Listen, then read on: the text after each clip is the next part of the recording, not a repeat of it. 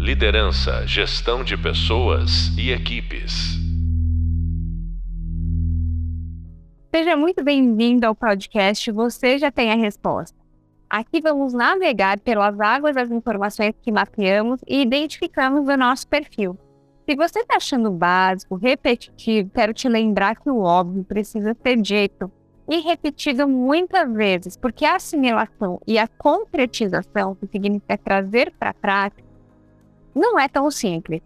Eu sou a professora Júlia Andrade, estou com vocês na disciplina Ferramentas de Autoconhecimento e Desenvolvimento. Até agora, fizemos um mutirão para levantar informações suas. Este esforço tem como objetivo ampliar o que você sabe sobre você. Tem um momento na carreira que é fundamental se debruçar neste assunto com vontade de se conhecer melhor, de encontrar mais conexão e propósito na vida, de viver uma vida com mais sentido e realização pessoal, e especialmente aproveitar o que você tem de melhor, ou seja, botar o seu talento para trabalhar. Você chega a uma posição de liderança que tem por função básica inspirar pessoas, certo? E extrair do seu time o melhor resultado possível. Se você ainda não chegou neste ponto com você mesmo, de saber onde você performa melhor, ambientes de risco para você, você vai conseguir orientar, conduzir, liderar, desenvolver e selecionar pessoas. Percebe que o assunto não se esgota porque cada vez que você atinge um patamar ou que você pensa que atinge um patamar, percebe que agora aquele patamar não é mais suficiente e precisa dar mais um passo. Por isso, neste momento de buscar uma pós-graduação, esse assunto cai como uma luva. O autoconhecimento é um dos elementos fundamentais para o desenvolvimento pessoal e profissional de qualquer indivíduo. Para um líder, investir em autoconhecimento é ainda mais crucial, pois sua função é, de novo, inspirar, orientar, conduzir as pessoas ao seu redor. Um líder que conhece suas habilidades, suas limitações, seus valores, seus objetivos, pode criar uma visão clara de onde ele e sua equipe devem estar. E aí ele vai fazer o quê? Desenvolver estratégias efetivas para alcançar esses objetivos. Além disso, um líder entende seus pontos fortes e fracos, que a gente chama aqui no mundo corporativo de limitações, pontos a desenvolver, pode delegar tarefas de maneira mais eficaz, garantindo que cada membro da sua equipe, que cada pessoa esteja desempenhando um papel que possa ser bem-sucedido. O autoconhecimento também ajuda os líderes a gerenciar situações desafiadoras e estressantes com mais eficácia. Quando um líder conhece suas reações a certos estímulos, ele pode antecipar e gerenciar melhor suas emoções, mantendo a calma e a clareza em situações de pressão. Isso ajuda a manter um ambiente de trabalho positivo e inspirador para todo mundo. Isso aqui que eu estou falando é inteligência emocional. Eu vou falar mais de inteligência emocional mais lá na frente nesse podcast. Além disso, o autoconhecimento permite que um líder seja autêntico e transparente com sua equipe. Quando um líder tem uma compreensão clara de seus valores, crenças e personalidade, ele pode se comunicar mais efetivamente com sua equipe e ser mais confiável e respeitado como líder. Investir em autoconhecimento não é apenas benéfico para o líder, mas é também um benefício para a equipe. Um líder que se concentra em conhecer seus pontos pode identificar as áreas em que precisa melhorar e se desenvolver. Isso vai permitir para esse líder oferecer melhor os recursos e oportunidades de desenvolvimento para a sua equipe. Vai criar um ambiente de trabalho mais engajador, mais produtivo. Em resumo, o líder que investe em autoconhecimento é mais eficaz em orientar, conduzir, inspirar a equipe, em fazer o seu papel, em desempenhar o seu trabalho. O autoconhecimento vai permitir que o líder tenha uma compreensão clara de todos os pontos que ele precisa utilizar no dia a dia, sejam fortalezas, sejam talentos, sejam pontos onde ele precisa de ajuda para alcançar um resultado esperado. Ele consegue criar uma visão clara dos objetivos e das estratégias e gerenciar melhor situações desafiadoras. Sem contar que vai se comunicar melhor também, vai se comunicar de modo mais autêntico, mais claro, mais positivo com a equipe mais engajada, mais produtiva, mais bem-sucedida. E você se pergunta, e aí, Pro, para onde vamos agora? Agora eu vou escolher um caminho para seguir com vocês. A escolha é porque cada um de vocês está fazendo autogestão das próprias informações. Então eu vou seguir um caminho que representa uma de outras possibilidades, certo? A gente escolhe uma coisa, deixa de escolher outra. Mesmo assim, as possibilidades são parecidas, porque queremos aplicar o autoconhecimento para a carreira. E isso reflete os próximos passos, desenvolvimento, aprendizado, mudanças. Não é o autoconhecimento pelo autoconhecimento, a gente vai colocar um autoconhecimento aplicado. Veja que eu acabei de falar sobre benefícios e necessidades do líder investir em autoconhecimento. Com tantas informações disponíveis a seu respeito, né? A gente está coletando aqui, né? Eu estou incentivando, inspirando vocês a realmente fazer essa jornada de busca. O que você vai fazer agora? Vamos fazer um plano de ação. Este é o melhor caminho para você conectar um sonho, né? O seu sonho, o seu objetivo grande, com a realidade. É a forma de concretizar uma ideia para transformar a sua caminhada conforme seus objetivos. Plano de ação, muitas pessoas, muitos de vocês, eu acredito que estejam bastante acostumados de fazer, porque ele vai ser muito parecido com os planos de ação que você já usa para desempenho do negócio, da área que vocês atuam. Não tem muito mistério. Mesmo assim, pode abrir aí um Excel ou utilizar um template que você já usa. Mas a gente vai desenhar umas colunas, umas tabelinhas que estejam mais dedicados para você. E aqui eu vou puxar, trabalhando essa tabelinha, né? Eu vou trabalhar com vocês a sua capacidade imaginativa, né? Vocês vão aqui, eu vou contar com a capacidade de visualização de vocês, de uma tabela, para ir dando exemplos de como vocês podem preencher um plano de ação aqui para benefício do seu desenvolvimento, do seu autoconhecimento, aplicando na sua carreira, certo? Eu colocaria, por exemplo, a primeira coluna, vários pontos seus. Então, uma linha aqui, a primeira linha eu colocaria seus pontos comportamentais fortes, na linha de baixo seus pontos técnicos fortes, ou a sua fortaleza, né, em soft skills, sua fortaleza em hard skills. E abaixo, já o oposto, né? Uma outra linha para você colocar pontos comportamentais que você precisa desenvolver para chegar no próximo passo de carreira, pontos técnicos que você precisa desenvolver. E nas colunas, eu faria uma autoavaliação, na outra coluna, feedback recebidos, na outra coluna, oportunidades de implementar no dia a dia. Na outra coluna, referências de desenvolvimento para vocês colocarem TED Talks que sejam legais, livros que foram indicados, canais no YouTube, no Instagram, a internet tem uma riqueza grande mesmo de gente trazendo conteúdo bom de modo gratuito. Colocaria uma coluna para mentoria, que você pode pedir, né, mentoria para alguém, de repente tem um programa de intercâmbio de mentores na empresa que você trabalha. Você pode descobrir alguém que é referência, por exemplo, em uma área que você precisa se desenvolver, e você pode buscar essa pessoa, fazer um processo de mentoria com você. Assim como você pode fazer um processo de mentoria em uma área que você é forte. Pode ajudar alguém que quer desenvolver aquela área. E é assim que a gente desenvolve mais. Aí, então, você tem lá, né, na primeira coluna, eu separei por linhas, lembra? Pontos comportamentais fortes, pontos técnicos fortes, pontos comportamentais a desenvolver. Então, vamos pegar aqui pontos comportamentais fortes. Você vem para a primeira coluna, autoavaliação. Você vai escrever na sua autoavaliação onde você vê que você é bom e que você faz direitinho. Quando pedem a sua opinião, quais assuntos que você é uma referência. E aqui, pessoal, uma dica que eu dou é que muitas vezes as pessoas elas ficam presas só ao que o mundo corporativo oferece. Então, é dentro, né, do meu contexto de trabalho, acreditam que eu sou bom quando, né? Para fazer conversas difíceis, para fazer apresentações diferenciadas. Mas lembra que eu sempre falo, nós somos únicos, então aproveitem aquela habilidades que vocês têm na vida de vocês. Vou trazer aqui um exemplo de uma pessoa que eu atendi, em um processo de coaching que se percebeu em um determinado momento da carreira com bastante insatisfação, né, na vida profissional.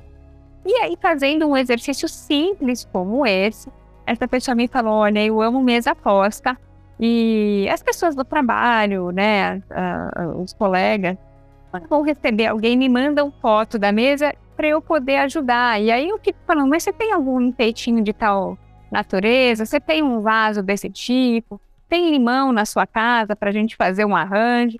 E ela vai criando com as pessoas uma mesa posta interessante. Para resumir uma longa história, essa pessoa que é uma executiva bem-sucedida, ela ocupa uma posição de sucesso, de destaque, com muitas pessoas abaixo dela numa empresa multinacional, de grande porte, com uma abrangência nacional, acabou montando um business de mesa posta, porque era um talento que ela tinha. Então ela montou um plano B e criou aí uma nova, além de criar uma nova fonte de renda, ela encontra alegria fazendo isso, né, satisfação. Então, quando vocês trabalharem em autoavaliação de vocês, abram para aquilo que vocês gostam, hobby, né, atividades que possam trazer para você essa satisfação de trabalho. E trabalho é tudo que a gente faz, né, que a gente pode ajudar alguém, que a gente pode reverter em remuneração, certo?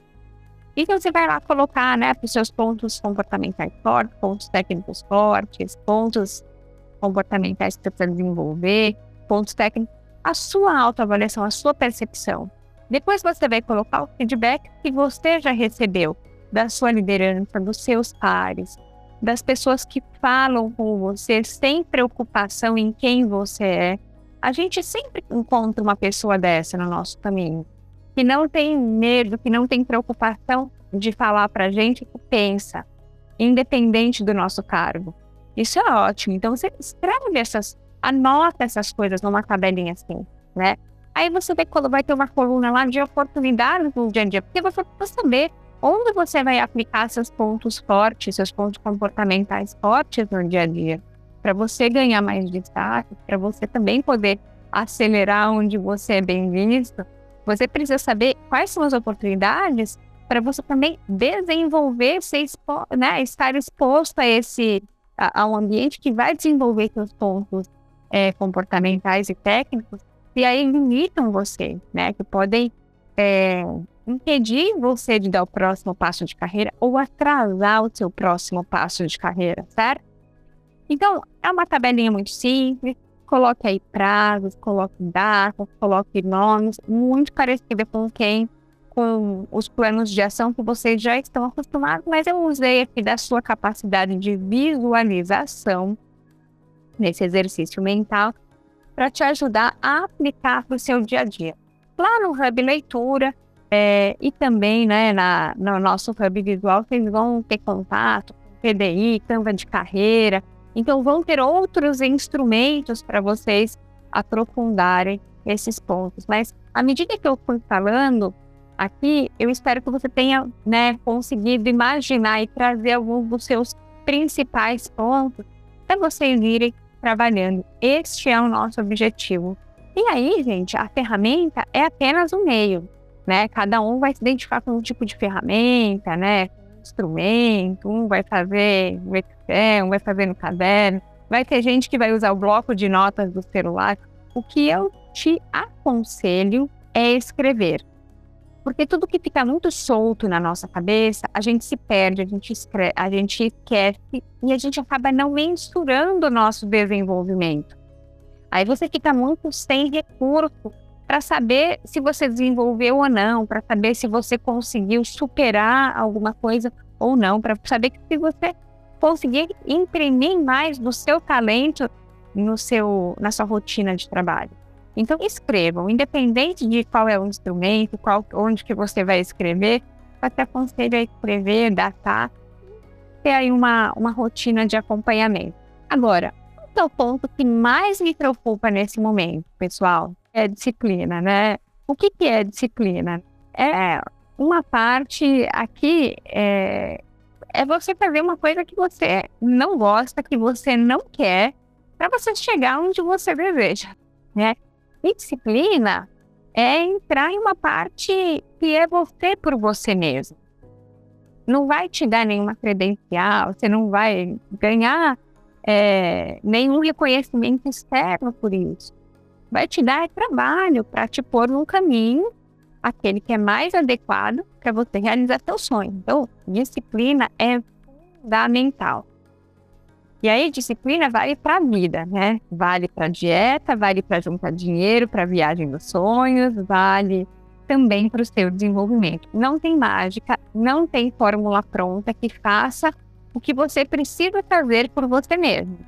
Você precisa estar na sua agenda, né? Não é só se colocar na agenda, academia, happy hour. Eu não estou invalidando nenhum deles, porque eles fazem parte, são importantes. É você estar comprometido com o seu desenvolvimento. O fato de você estar matriculado em uma pós-graduação já me traz referência de que você está afim, tá olhando para você. O fato de você estar acompanhando as aulas, vendo os vídeos, estar aqui ouvindo esse podcast, aproveitando as sugestões aí da biblioteca também, já me trazem uma referência que vai aumentando essa credibilidade de que você vai chegar lá. Agora, quem aqui que já pagou academia, frequentou academia nas primeiras semanas? Ou ainda comprou um curso online que inspirou e não fez? Comprou um livro que todo mundo falava bem, mas não leu? Esses são apenas alguns exemplos de como não ter disciplina pode ferrar com o nosso objetivo, prejudica mesmo.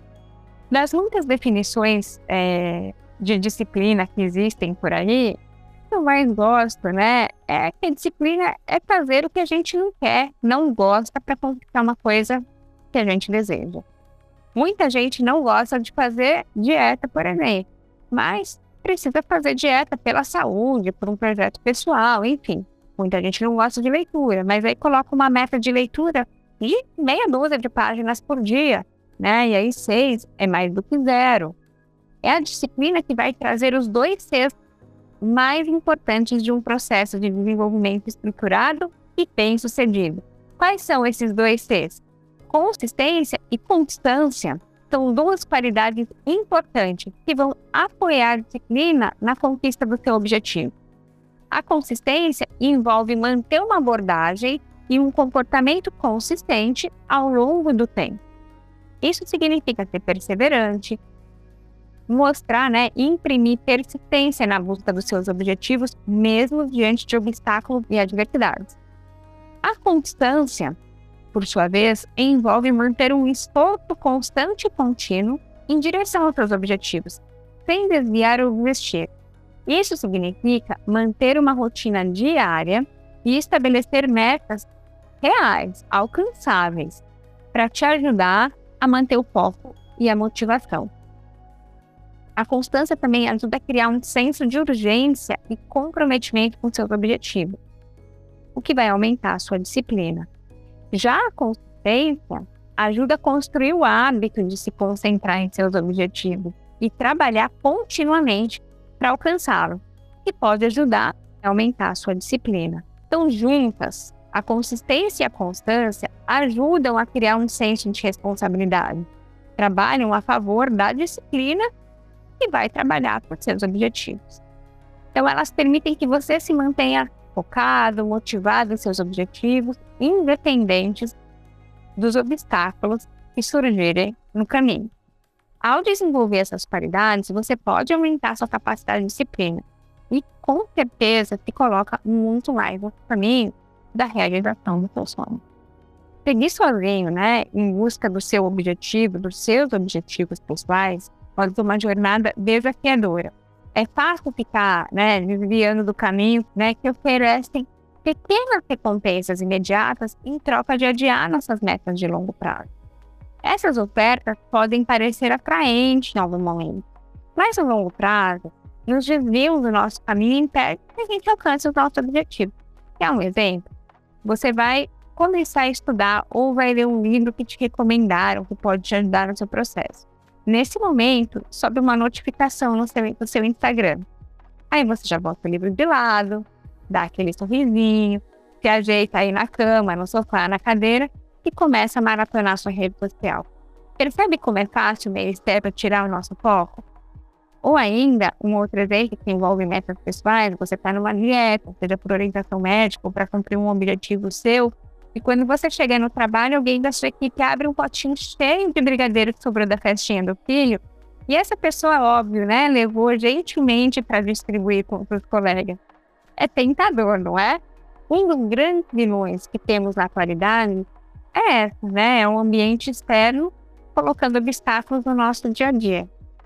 Muitas vezes a gente cai nessas tentações e procrastina o nosso sonho. E a procrastinação, ela vem realmente ceifar a nossa tentação de realização. É um dos principais obstáculos que enfrentamos quando tentamos seguir em busca dos nossos objetivos. É fácil adiar as coisas que são importantes para a gente, quando a gente pensa que a gente sempre tem o dia de amanhã para poder realizar, né, esse sonho, este desejo. Porque a gente acaba vivendo dessa maneira, né? Mas acontece que a procrastinação, ela tem uma pausa ali em 2020, quando se instalou a pandemia da Covid-19, porque as pessoas viram a finitude da vida, né? A gente passou a não contar como garantido o dia seguinte. Então, ficou essa história de procrastinar, de eu faço amanhã, ficou perigosa, né? E naquele momento, pelo menos, né, dentro da minha estrutura de trabalho, né, da minha estrutura de atendimento, eu via as pessoas parando de procrastinar e acreditando que o dia de hoje é o dia que a gente precisa fazer as coisas. Obviamente, a pandemia já acabou, felizmente, né? Um dos grandes problemas da procrastinação, justamente essa questão da finitude das coisas, né? Um exemplo é, eu tenho 7 noites na semana para começar um livro, tudo bem se não for hoje. Tem 4 semanas no mês, tudo bem se eu não começar nesta semana. Tem 12 meses no ano. Percebem como eu sempre tenho depois, e o depois parece sempre possível? Então ok, adiar só mais um pouquinho no início de algo, não é verdade? A grande questão que temos agora é como superar a procrastinação. Para superar a procrastinação e manter a disciplina, porque elas atuam de modo oposto, né? Uma é antíquise da outra. Precisamos manter nossos objetivos em mente, lembrar que eles são importantes para nós. Podemos estabelecer metas realistas e alcançáveis, criar um plano de ação para alcançar, estabelecer um cronograma para nos manter no caminho certo. Precisamos lembrar que a disciplina é uma escolha diária. Também é importante reconhecer que as ofertas externas podem ser tentadoras, mas muitas vezes em comparação com a recompensa final que os nossos objetivos pessoais nos oferecem. Podemos precisar dizer não a uma atividade social, a distrações online e outras coisas que nos afastam dos nossos objetivos. Nós devemos lembrar que o sacrifício a curto prazo vale a longo prazo. Ou seja, eu abro mão de algo que vai acontecer imediatamente para um benefício que eu quero no meu longo prazo, na minha caminhada. Mais para frente, vamos nos encontrar novamente em uma outra disciplina, a disciplina de posicionamento de marca pessoal e empregabilidade. Lá eu vou abordar com você o plano de carreira oferecido pela empresa. E vou te contar que, em geral, ele é elaborado considerando, primeiramente, as demandas da organização. Independente se você trabalha numa empresa que oferece plano de carreira ou não, você precisa conhecer com clareza onde você quer chegar, quando você quer chegar, como você quer chegar, para você poder entender se isso que vai ser oferecido para você, caso seja oferecido, está conectado com o seu desejo. São respostas que estão dentro de você e que muitas vezes você vai amadurecendo pelo caminho, ao longo da vida. As situações, os desejos, a percepção diária. E você vai precisar atualizar essa sua autopercepção, né? Às vezes você não está exposto a um determinado estímulo, a uma determinada rotina, a uma determinada situação.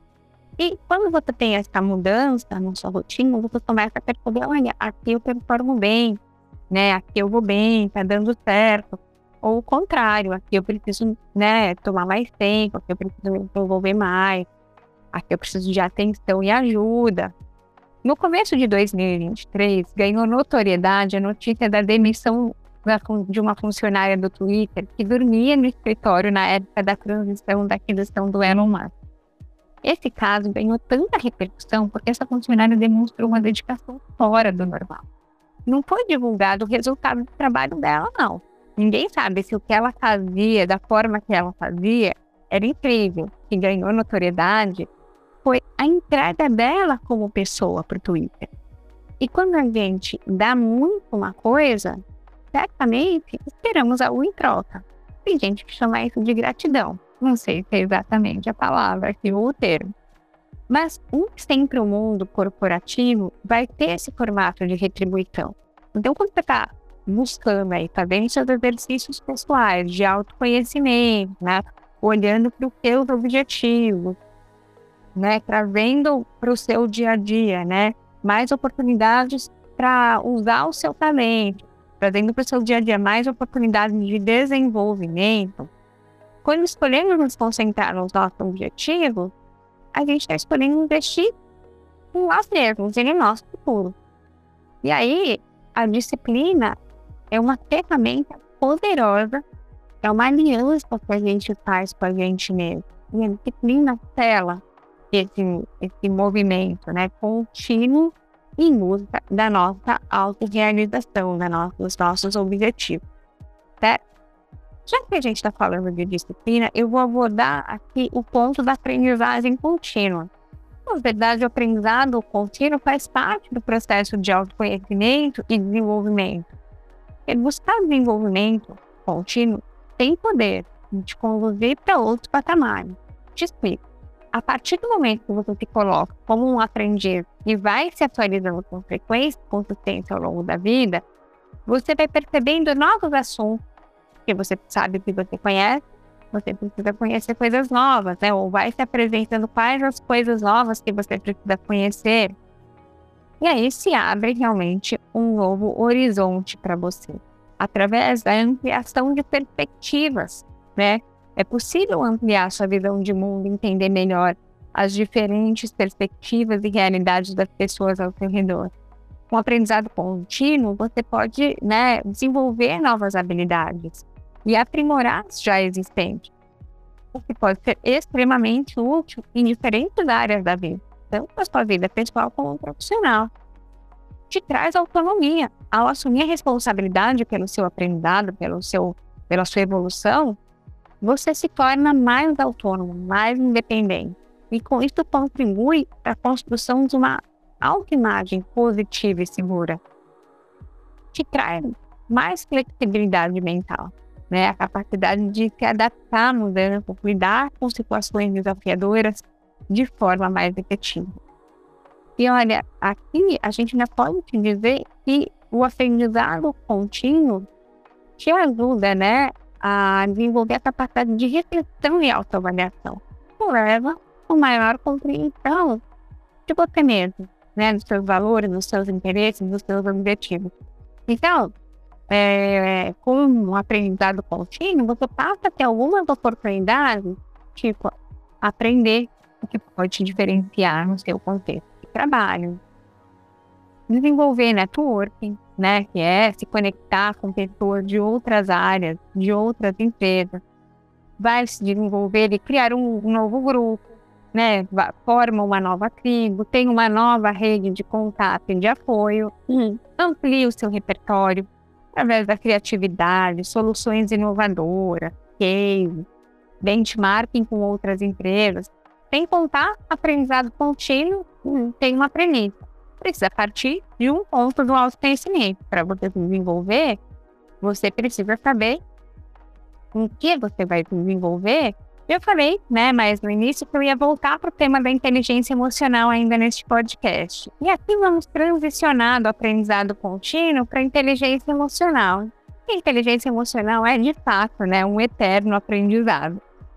Inteligência emocional foi um tema que bombou na década de 90 com um livro, né, chamado Inteligência Emocional, de Daniel Goleman. Mas eu não vou falar da teoria, eu também não vou abrir o livro que vai estar aqui na minha frente. Vou falar que é mandatório um líder ter inteligência emocional. A inteligência emocional no líder, ela pode ser identificada através de várias características e comportamentos que ele exibe em suas interações com os outros e em sua tomada de decisão.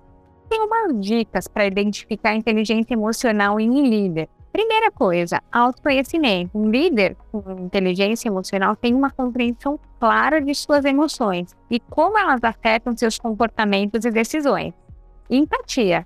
Um líder com inteligência emocional consegue, né, ter uma percepção do outro, ter um entendimento dos sentimentos e perspectivas, né, que esses sentimentos podem trazer para aquele grupo.